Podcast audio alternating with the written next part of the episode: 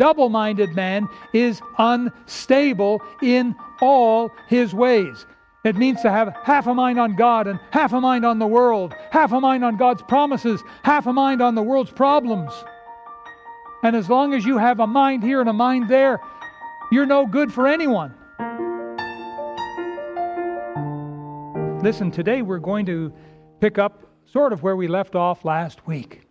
Last week I began a sermon series entitled Praying with the Giants, a three part sermon series, and there were two words from last, last Sunday's sermon. Do you remember what those two words were? Say them. Pray big. Pray big. Learn how to pray big. You know, to me, it's sad that not enough Christians are praying big.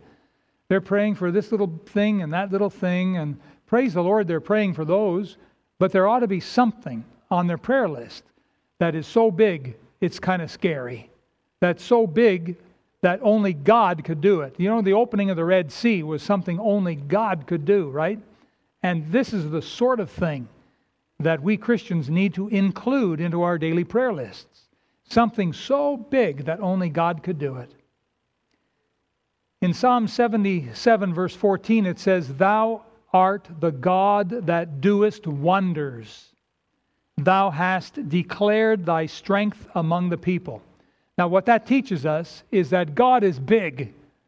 We serve a big God. And so when we pray big, we are honoring Him.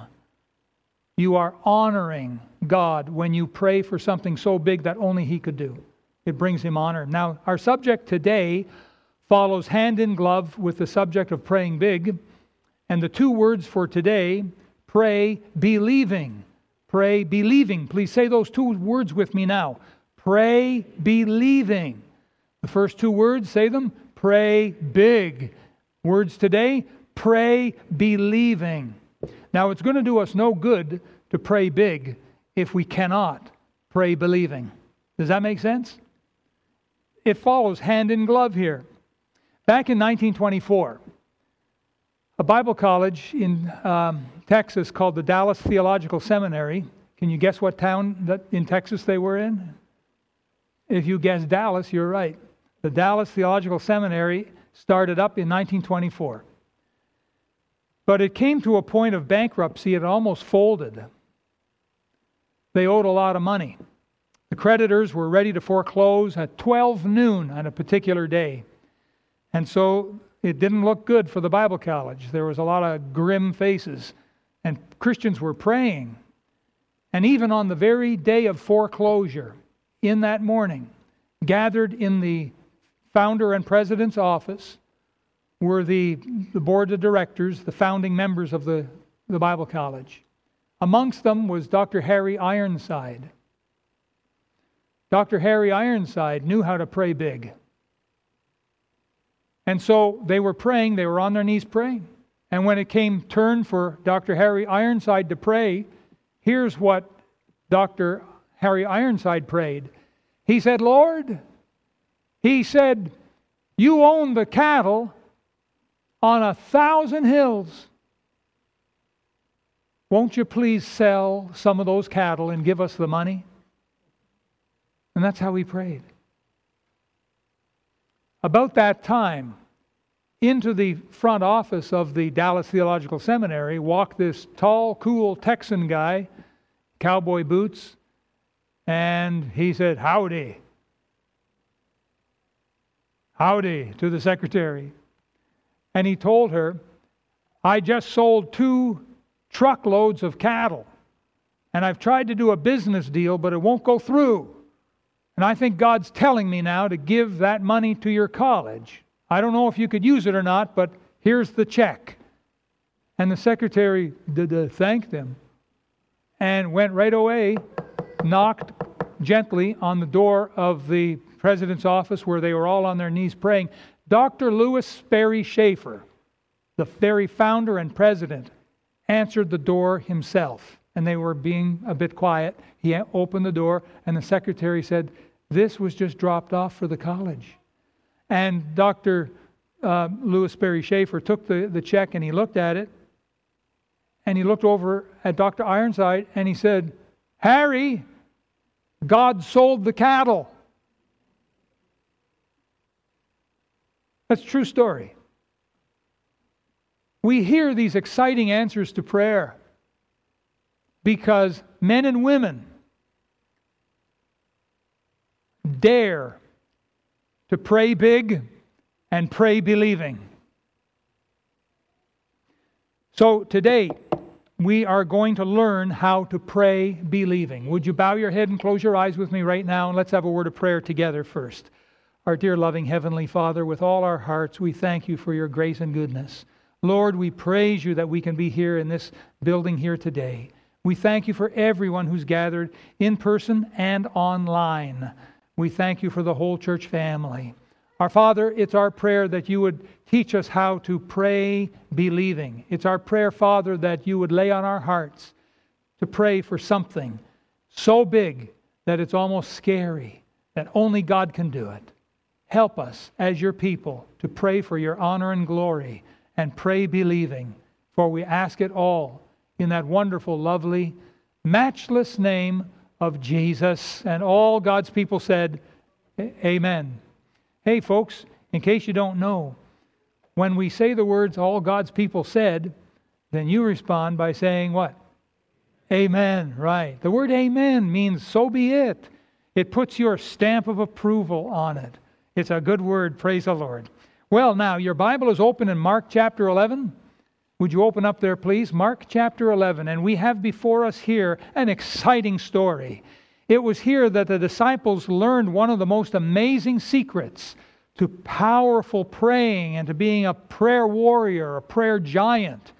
And the secret they learned was this you must believe that you will receive what it is you're praying for.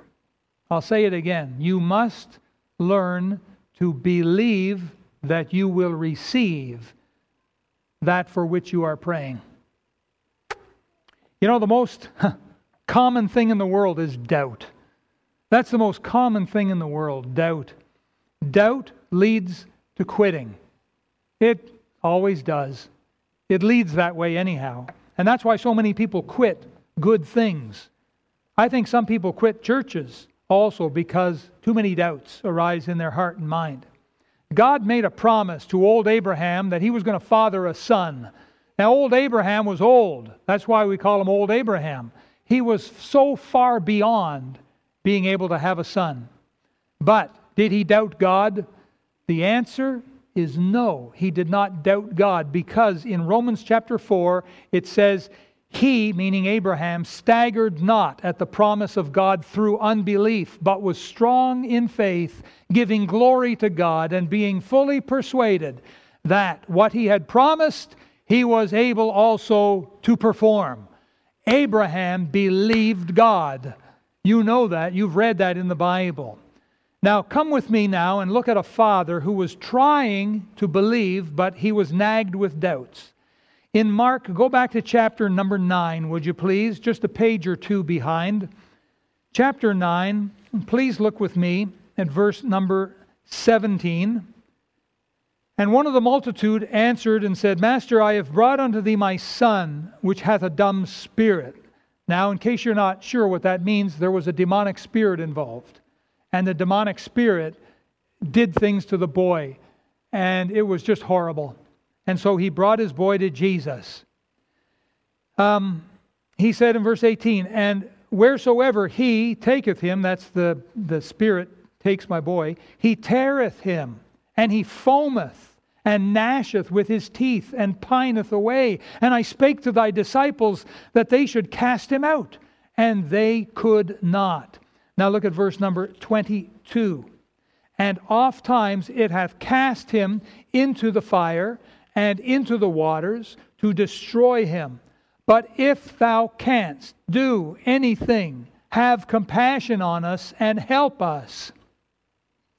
Verse 23 Jesus said unto him, If thou canst believe, all things are possible to him that believeth. Take your pencil or pen and underline those words in your Bible. They should be highlighted or underlined. If thou canst believe, all things are possible to him that believeth. Verse 24 And straightway the father of the child cried out and said with tears, Now he hadn't cried to this point, but Jesus touched on something that made him weep. He said, he says here, he cried with tears, Lord, I believe, help thou mine unbelief. This father was very serious what he was saying. He was having such trouble with his boy, and he wanted desperately more than anything for someone, the disciples or Jesus or someone, to cast the demon out of the boy. And so he comes to Jesus and says, If thou canst do anything, have compassion on us and help us. Then Jesus answers him and said, Well, if thou canst believe, all things are possible to him that believeth. The key there is believing. And this father had within him two things he had belief and he had doubt. That's why he said, Lord, I believe, help thou mine unbelief. He was struggling with a double mind. He was struggling with, with two forces within him. I believe, I want to believe, but oh, I'm not sure and I doubt, but I do believe, but am, am, am I really confident? Back and forth he went and he cried, and this is what produced, I believe, this is what produced the tears, was the conflict, the struggle within him. He realized that he had a part to play here.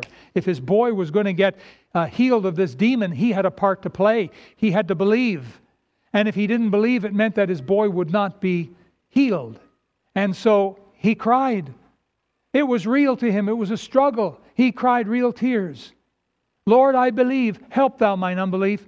I'm so glad this is in the Bible because through it, God teaches us that we have within us belief and unbelief.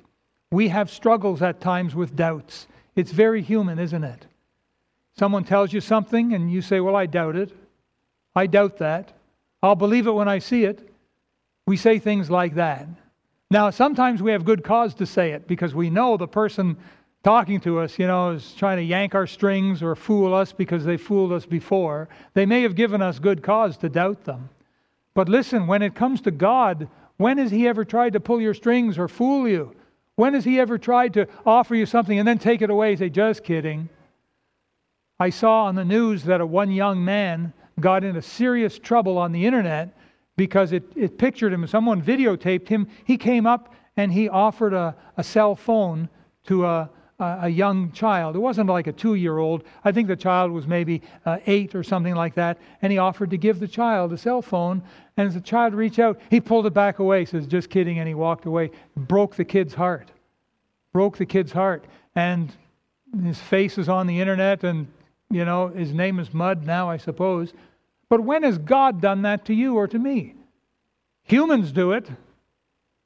But when has God told us something and said, oh, sorry, you can't have that, just kidding. I just wanted to see if you'd fall for it. When did God ever do that? He never has. And so that's why Jesus, God, could say, If thou believest, all things are possible to him that believest. Right? We need to learn to believe what Jesus tells us. Now, this is so important. Um, in chapter 11, if you go back there again, chapter 11, verse 23, here's the Lord saying, For verily I say unto you that whosoever shall say unto this mountain, now that may have been the Mount of Olives. We don't have time to go into the context, but I think it was the Mount of Olives. Be thou removed and be thou cast into the sea, and shall not doubt in his heart, but shall believe that those things which he saith shall come to pass, he shall have whatsoever he saith. I'd like to suggest you take your pencil, underline shall not doubt. Underline those words. Then underline shall believe. Underline that. And then underline he shall have. Underline those words so they jump off the page at you every time that you, you look at it here. The devil knows how that doubting will destroy our prayers. The devil knows that. That's why he works so hard to get us to doubt. He'll bring all kinds of things to us to get us to doubt. And by the way, this modern world we live in with all of the scams and all of the phony news and things like that, they it fuels our tendency to doubt. It makes us into doubters. And so when we come to God's Word, we've got this baggage with us of doubt. We got to get rid of that. When we come to praying, we need to pray big, but we need to pray believing. In James chapter 5 verse 16, God tells us the effectual fervent prayers Yeah, it's all right. They're working they're working with them. It's okay, folks. Everything's good. This is a great family. We love them. And they're just working with their boys.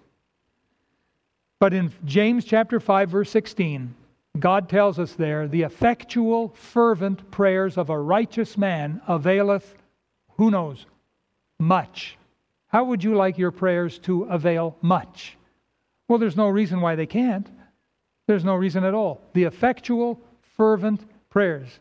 The effectual, fervent prayers. You see, this is how the giants pray, praying with the giants. This is how they do it. They are effectual and they are fervent because they pray believing. That's how they can do it. If you're praying with doubts all the time, you'll never, ever pray effectual and fervent. It won't happen. It can't happen. You got to get rid of the doubts somehow. You say, Pastor, how? How can we pray believing if we have doubts? If I have doubts in my heart, how can I pray believing? Which is a very good question. Here's the very good answer we need to grow in faith. F A I T H, faith. We need to grow in faith, just like the giants. You say, the, the giants. Well, what did the giants have faith in? What is it that the giants put their faith in? These prayer warriors, these giants of prayer, what do they put their faith in? And the answer is God's promises, the Word of God. That's where your faith goes. It's in God's promises. And I intend to prove that to you today. Take your Bible, please, and turn to the right to the book of 1 John, chapter 5. 1 John, chapter 5. 1 John, chapter 5.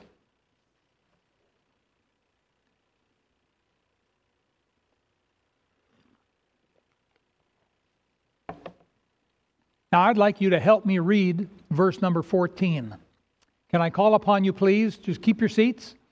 But I want you to read it together with me John, 1 John, 1 John, not the Gospel of John, but 1 John, near the end of the Bible, close to Revelation. 1 John chapter 5, verse 14. Read it now out loud with me. And this is the confidence that we have in him, that if we ask anything according to his will, he heareth us. Notice the word confidence. Underline that word. This is the confidence you know what this means? It means pray believing. It means confidently praying, knowing God is hearing you, knowing that you are going to get that for which you are praying. This is the confidence that we have in Him that if we ask anything according to His will, if you pray for things that will just glorify yourself, you're not going to get it. God's too loving and wise to give it to you. If you pray for something according to His will, then you can be sure of two things. Number one, He's heard you. Number two, you're going to get it. That's what the promise of God is. Has God ever pulled your strings? Has He ever lied to you? Has He ever cheated or tricked you? Answer is no. Not to one of us. Never, ever. So we can believe what He has to say. And God says, if we ask anything according to His will. Now, you might say, well, Pastor, how do we know if it's according to His will? Do I marry this girl or this girl? Do I marry this boy or this boy? Do I take this job or this job? How can I pray with confidence, knowing God's will? Boy, you sure ask a lot of good questions. I'm so glad you're here today. Wow. But the answer is so simple. we just keep praying. You say, I don't understand. You just keep at it. And over time, God will show you if, if He wants you to go here or there or marry this person or that person. You see, our problem is we're too quick. We make our decisions too quick. We pray. Did you pray about it? I prayed about it. And then it blows up in our face. But I prayed about it. Yeah, you didn't pray long enough. You just gave a quick prayer and off you went. No, no. You need to pray. Pray over days, pray over weeks, pray over months, sometimes pray over years. This 104 building, I've been praying for for two years. And in those two years, I've had lots of opportunity to check my spirit and check my motives and check my purpose, reason for, for this. You get that building, boy, it's going to be a lot more headache for you, Pastor. It's going to be a lot more work. It's going to be a lot more things need to be prayed for. What do you want that building for? Because I have come to a point of believing that with that building, we can reach this city and this world far faster. With that building, we can do a whole lot more. We can produce much fruit for God. And that's the will of God, is to produce much fruit. And I've checked all my motives and everything. It's not for self glory. But what if God doesn't want us to have that building? I'm good with that. I'm good with that. Whatever God wants, that's what I want. But so far, he, in two years of praying, he's not said once, stop praying for that building. He's not said once, I don't want that building. He's never said it. In fact, he's encouraged me. He's given me more faith. He's added more prayer warriors. I think that I'm praying God's will. And I'm just going to keep praying until God does otherwise. So that's on my prayer list. I want to encourage you to put it on your prayer list too. I think it's very, very important. Now, the answer to praying with confidence, praying believing, is when you get right down to it, just believing what God says. That is the bottom line to this whole thing. I'll give you an example. For a man to be saved, born again into God's family, what has to happen? What must he do? Well, he must believe. Believe what? Believe what God says about his sin taking him to hell. He must believe that. And he must believe that Jesus is God come to the earth who died for that sin on the cross. A payment has been made, and now he must believe that his part, that all he can do, is to receive the payment for sin. Receive eternal life in the person of Jesus Christ. Receive Jesus Christ himself into his heart. According to God's word, if a man, woman, young, old, anyone does that, whosoever shall call upon the name of the Lord shall be saved. Now, we who are born again, we understand this. It's a simple truth for us. For some people who are not saved, it's a complicated truth. They're not quite sure. But for those of us who are saved, we look back, we understand that. That's what happened to me. It's what happened to you who, if you're saved. We say, yeah, we understand it. The very same principle now applies when it comes to prayer. We need to just believe what God says.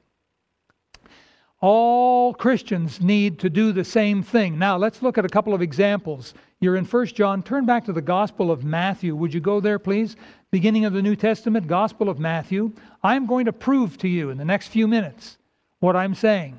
Matthew chapter 14. Matthew chapter number 14. I have to shake a leg here. We're all staying for a potluck lunch afterwards, aren't we? Yes, all staying, most of us. Okay, well, we're not in a that big a hurry. Don't worry, I'll get you out of here before tonight's service begins.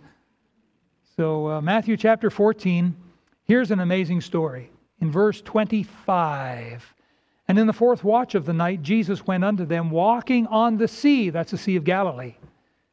And when the disciples saw him walking on the sea, they were troubled, saying, It is a spirit. And they cried out for fear. But straightway Jesus spake unto them, saying, Be of good cheer, it is I, be not afraid. And Peter answering and said, Lord, if it be thou, bid me come unto thee on the water. What a thing to ask. Have you ever wished you could walk on water? Come on now, really? Seriously? Sure, I have too, many times. I've tried it once, twice, a few times. It doesn't work. But here, Peter said, Let me walk on the water, just like you. Verse 29 And he, Jesus, and he said, Come. And when Peter was come down out of the ship, he walked on the water to go to Jesus. Wow! Peter walks on the water. Verse 30 But when he, that's Peter, saw the wind boisterous, he was afraid and beginning to sink. He cried, saying, Lord, save me. Verse 31 And immediately Jesus stretched forth his hand and caught him and said unto him, O thou of little faith, wherefore didst thou, what's that next word? Doubt. Why did you doubt? Wow. Go to the Gospel of Mark, in the very next Gospel, chapter 4, Mark chapter 4. Here's something else that happened on the Sea of Galilee. Mark chapter 4, look at verse 35. Mark 4:35 And the same day when the even was come he saith unto them let us pass over unto the other side. So you see what Jesus said. Let's get in the ship let's go to the other side of the sea of Galilee. Jesus said it not Peter. Jesus said it. God said it. And when they had sent away the multitude they took him even as he was in the ship and there were also uh, with him other little ships and there arose a great storm of wind and the waves beat into the ship so that it was now full. So that doesn't sound good, does it? Being in the middle of the Sea of Galilee in a storm and your boat's full of water. And he, Jesus, was in the hinder part of the ship, asleep on a pillow. And they wake him and say unto him, Master, carest thou not that we perish? And he arose and rebuked the wind and said unto the sea, Peace, be still and the wind ceased, and there was a great calm. And he said unto them, Why are ye so fearful? How is it that ye have no faith? And they feared exceedingly and said one to another, What manner of man is this, that even the wind and the sea obey him?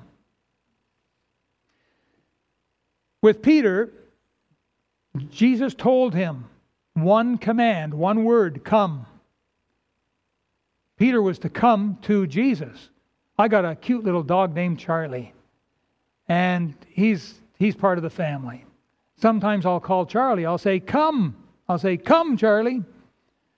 And Charlie will come halfway, and then he'll start to do this yawn and this stretch, and then he'll sit down.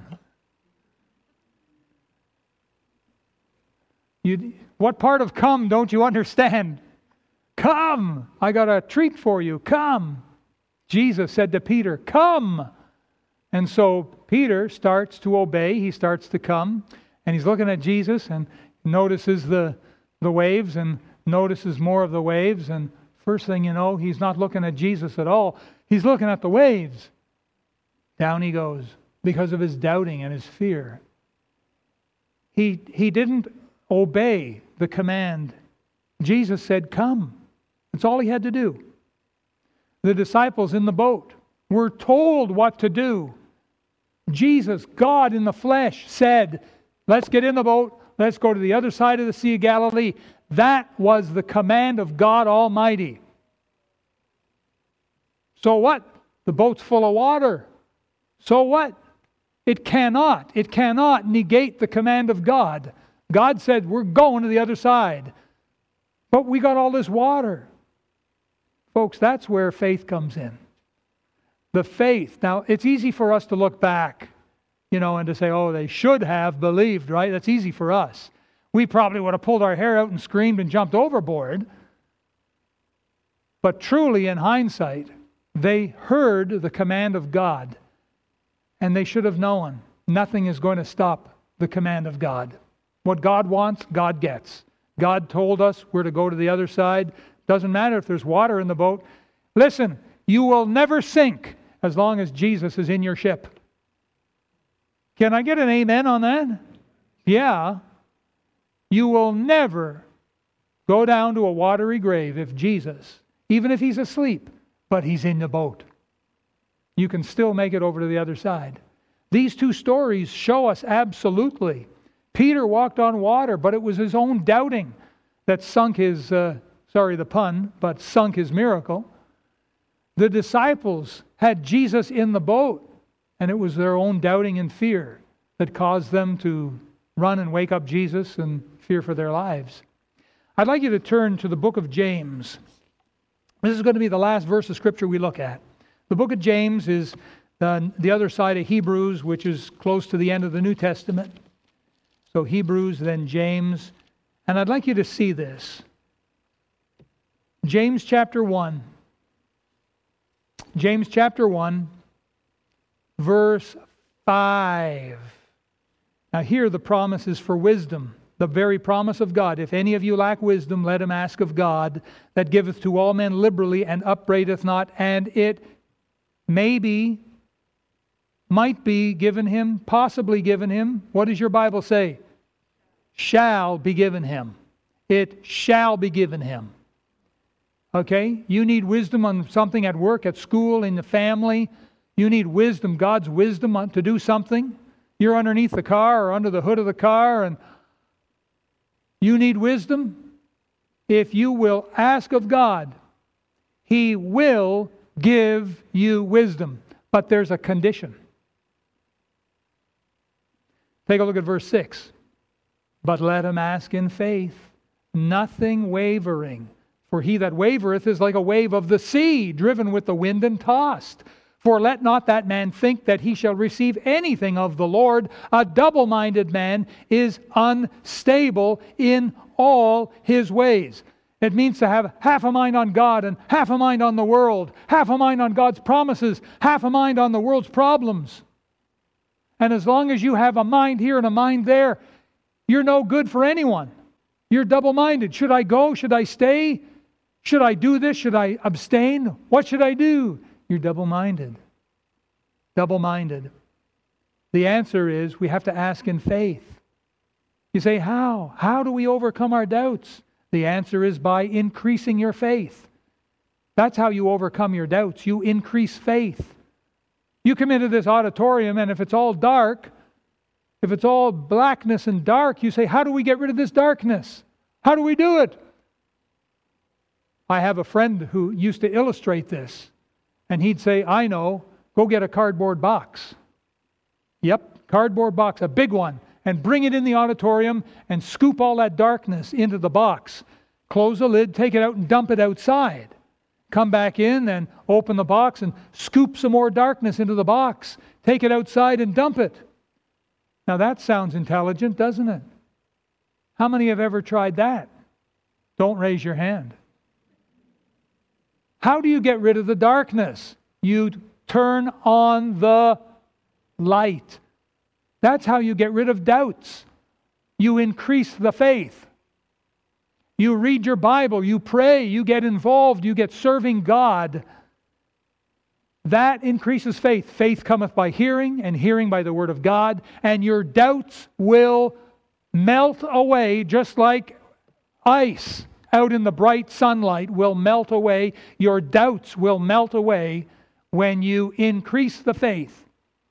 Don't try to get rid of the doubts, try to increase the faith. That is what will overcome your doubts. I hope that I'm making this as, as clear as I can. Psalm 119, verse 130 says, The entrance of thy words giveth light. Jesus himself in John 8:32 said, "And ye shall know the truth, and the truth shall set you free." Now we know that God wants us to pray big. We learned that last week. Today, I hope we're learning that, that God wants us to pray believing. The problem is we all have some doubt within us that holds us back from fully believing. But we also have learned that by increasing faith, we can decrease doubt. If I were to ask you, how long are you going to put up with your doubts? What would you say? Oh, the next 20 years. After 20 more years, then I won't have any more doubts. Is that what you would tell me? You'd probably say, I wish I could get rid of them yesterday. One of the, um, one of the fellows preached on, I think it was Pastor Silver, Pharaoh's pet frogs on a Wednesday. Remember that? Anyone remember that sermon? All right, yeah, it was a good sermon. Still online if you want to watch it. Pharaoh's pet frogs. And the, and the point of it is that he was asked by Moses, okay, when do you want to get rid of the frogs? And what did Pharaoh say? He said, tomorrow. Tomorrow. He spent one more night with the frogs. If you had a bad cancer, and Jesus said to you, okay, when do you want to get rid of your cancer? And you said, tomorrow. Wouldn't we all kind of wonder about you a bit? I want to get rid of it right now, Lord. When do you want to get rid of your doubts? It can start today. You can start today. At the end of this preaching, we're going to have an old fashioned invitation. You can come forward and get on your knees if you possibly can and pray and say, Lord, I believe, help thou mine unbelief. Lord, from here on in, I'm going to start believing what you have written. I am going to do my best to increase faith. And Lord, help me to increase my faith. In fact, that's what the disciples once asked Jesus. They said, Lord, increase our faith. As our faith in the promises of God grows, we come to a place where we believe with all our heart that the power of God, the promises of God, overcome anything in this world. There's nothing that can stand up to the promise and power of God. This is what the prayer giants all did. The power of God will prevent your ship from sinking. Everything depends on increasing our faith in the promises of God. During the 1500s, revival was breaking out across England, Scotland, and Europe. At one point, a woman named Mary Tudor was on the throne of England. She hated all the Protestants. She loved the Catholic Church, and she became known as Bloody Mary for all of the blood that she shed of Christians who would not bow to the Roman Catholic Church. But there was a godly man in Scotland by the name of John Knox, K N O X. And John Knox was a prayer giant. John Knox knew how to pray. John Knox knew how to pray big. He knew how to pray believing. And Mary Tudor was known to have said these words I fear the prayers of John Knox more than all the assembled armies of Europe. John Knox prayed these words Lord, give me Scotland or I die. And God used him to shake all of Scotland for Christ. And tens of thousands came to know Christ as Savior. It was during the early 1700s that a young Christian missionary named David Brainerd, physically weakened by tuber- tuberculosis, learned how to take God at His word and start praying for the salvation of the North American Indian people. Some nights, Brainerd would kneel in the snow in the New England area of the, the states in the wintertime, he would kneel in the snow and he would pray with such effectual fervency that his body heat and sweat would melt the snow all around him. Brainerd knew how to pray big, he knew how to pray believing, and as a result, thousands of Indians in America's Northwest were brought to Jesus Christ. Back in the 1940s, a young Christian businessman named Stanley Tam wanted God to use him to reach the world through missions. And so Stanley gave his business to God. And he claimed by faith the promise in Deuteronomy 8:18 which says, "But thou shalt remember the Lord thy God, for it is he that giveth thee power to get wealth." And Stanley Tam claimed that verse claimed that promise. He prayed believing, and as a result, over the years, he was able to give many, many millions of dollars to missions and support missionaries, and many people came to know Christ as Savior.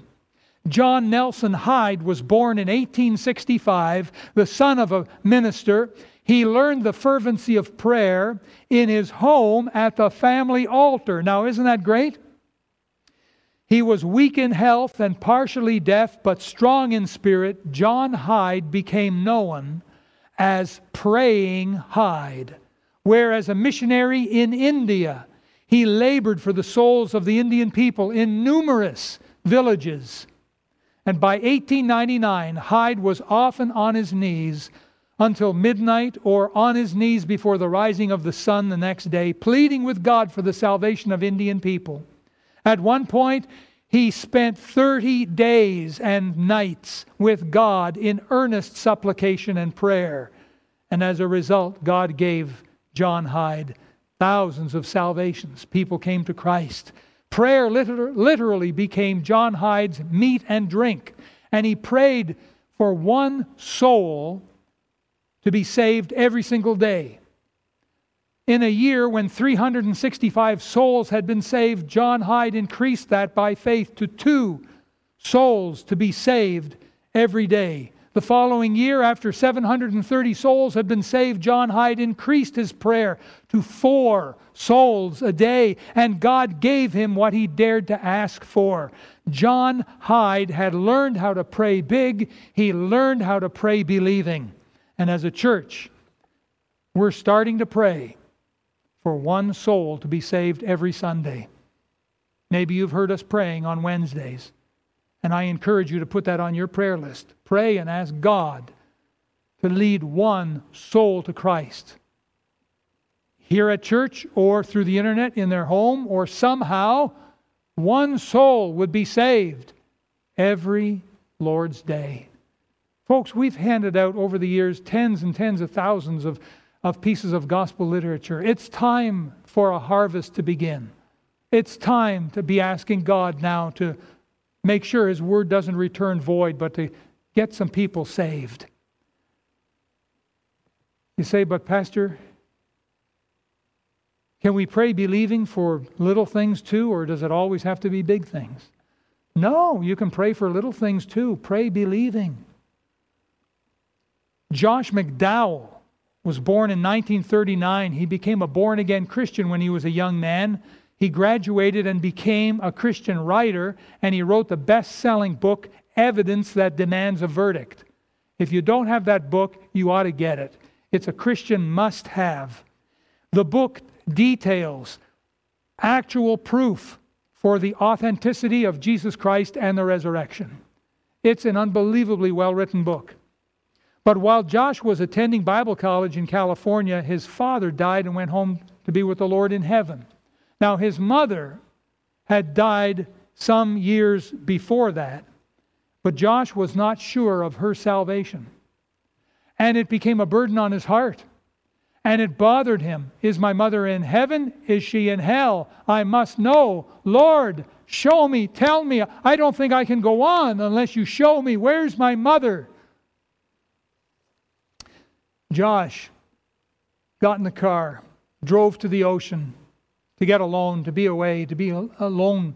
He walked out on the pier, and as he was walking, he saw well, there's a bunch of fishermen there, and there was an older lady sitting in a lawn chair fishing. And anyhow, he got out there, walked out there. The old lady turned to him and said, Where's your home originally? Where are you from? And Josh said, Michigan, Union City. Nobody's ever heard of it, but it's a suburb of, and right away the old lady said, Battle Creek. Battle Creek, Michigan. And she said, I, I had a cousin from there. And, and the old lady asked him, Did you ever know the McDowell family? And Josh, he was stunned. He said, I'm Josh McDowell. And then, then he says, I can't believe it. And the woman said, I can't believe it. And she said, I'm a cousin to your mother. I'm your mother's cousin. And Josh said, Listen, do you remember anything about my mother's spiritual life?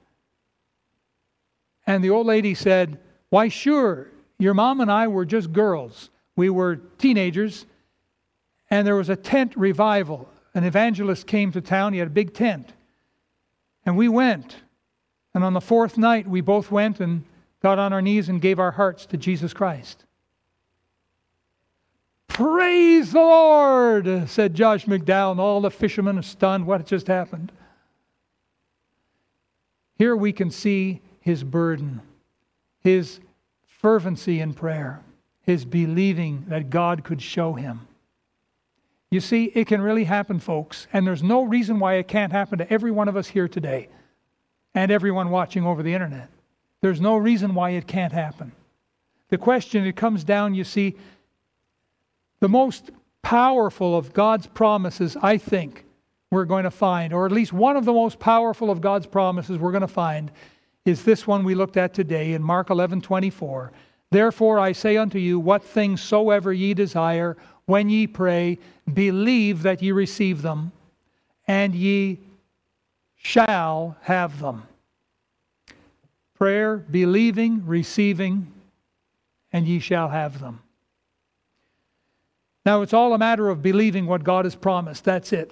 And that's why Jesus said to us in Matthew 29, sorry, Matthew 9, 29, he said, according to your faith be it unto you. The apostles all learned it. Josh McDowell learned it. John Hyde learned it. Stanley Tam learned it. John Knox learned it. Tens of thousands of Christians have learned it. The question is, have we learned it? Because I'll tell you right now, 2 Corinthians 1:20 says all the promises of God in him, that's in Jesus, are yea, and in him amen, to the glory of God by us. That means we are to take advantage of those promises. I have in my prayer closet at home a number of prayer requests, and beside each one I have a prayer promise upon which I can stand and say, God, I'm standing on your holy word. You promised this, and I am not leaving. Uh, Lord, I mean, I'm not quitting until you give me what it is I'm praying for. You say, Does it work? It sure does. That's how God designed it. It's nothing of my own. I ask you, what big thing are you starting to pray for? That's what I'm asking you. What are you praying for? Do you believe God can do it?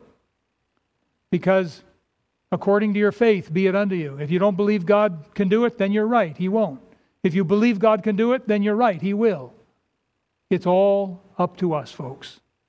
And on our invitation, which is just one minute, our invitation, I want you to come and I want you to talk to God about your prayer life. And I want you to ask God to increase your faith.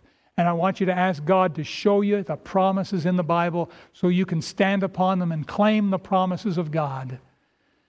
Quickly, if you're here today and you've never received God's greatest promise, the promise of eternal life, then you need to believe what God says. Believe when He says, All have sinned and come short of the glory of God. Believe when He says, The soul that sinneth, it shall die. Believe when He says that in hell He lift up His eyes. Believe that it says that Jesus died on the cross for your sins. Believe it when He says He's knocking on your heart's door. I stand at the door and knock. If any man hear my voice and open the door, I will come into him. Believe God's promise and be saved today. It's your choice. Would you stand with me now? You've been so good and kind and patient. I know we've gone a little over time. I'm sorry, but listen, this is worth it. We're going to bow our heads and pray, and I want to encourage you on our invitation. Step out from where you're standing and come and get on your knees the best you can and ask God to increase your faith. Heavenly Father, thank you for this opportunity we've had in the house of the Lord today and to be able to talk about one of the most important things for a Christian, and that's to be able to pray believing. Father, increase our faith. Bless your people as they come. And I pray, Father, that very quickly we would start hearing of some answers to prayer because of it. We ask it in Jesus' name.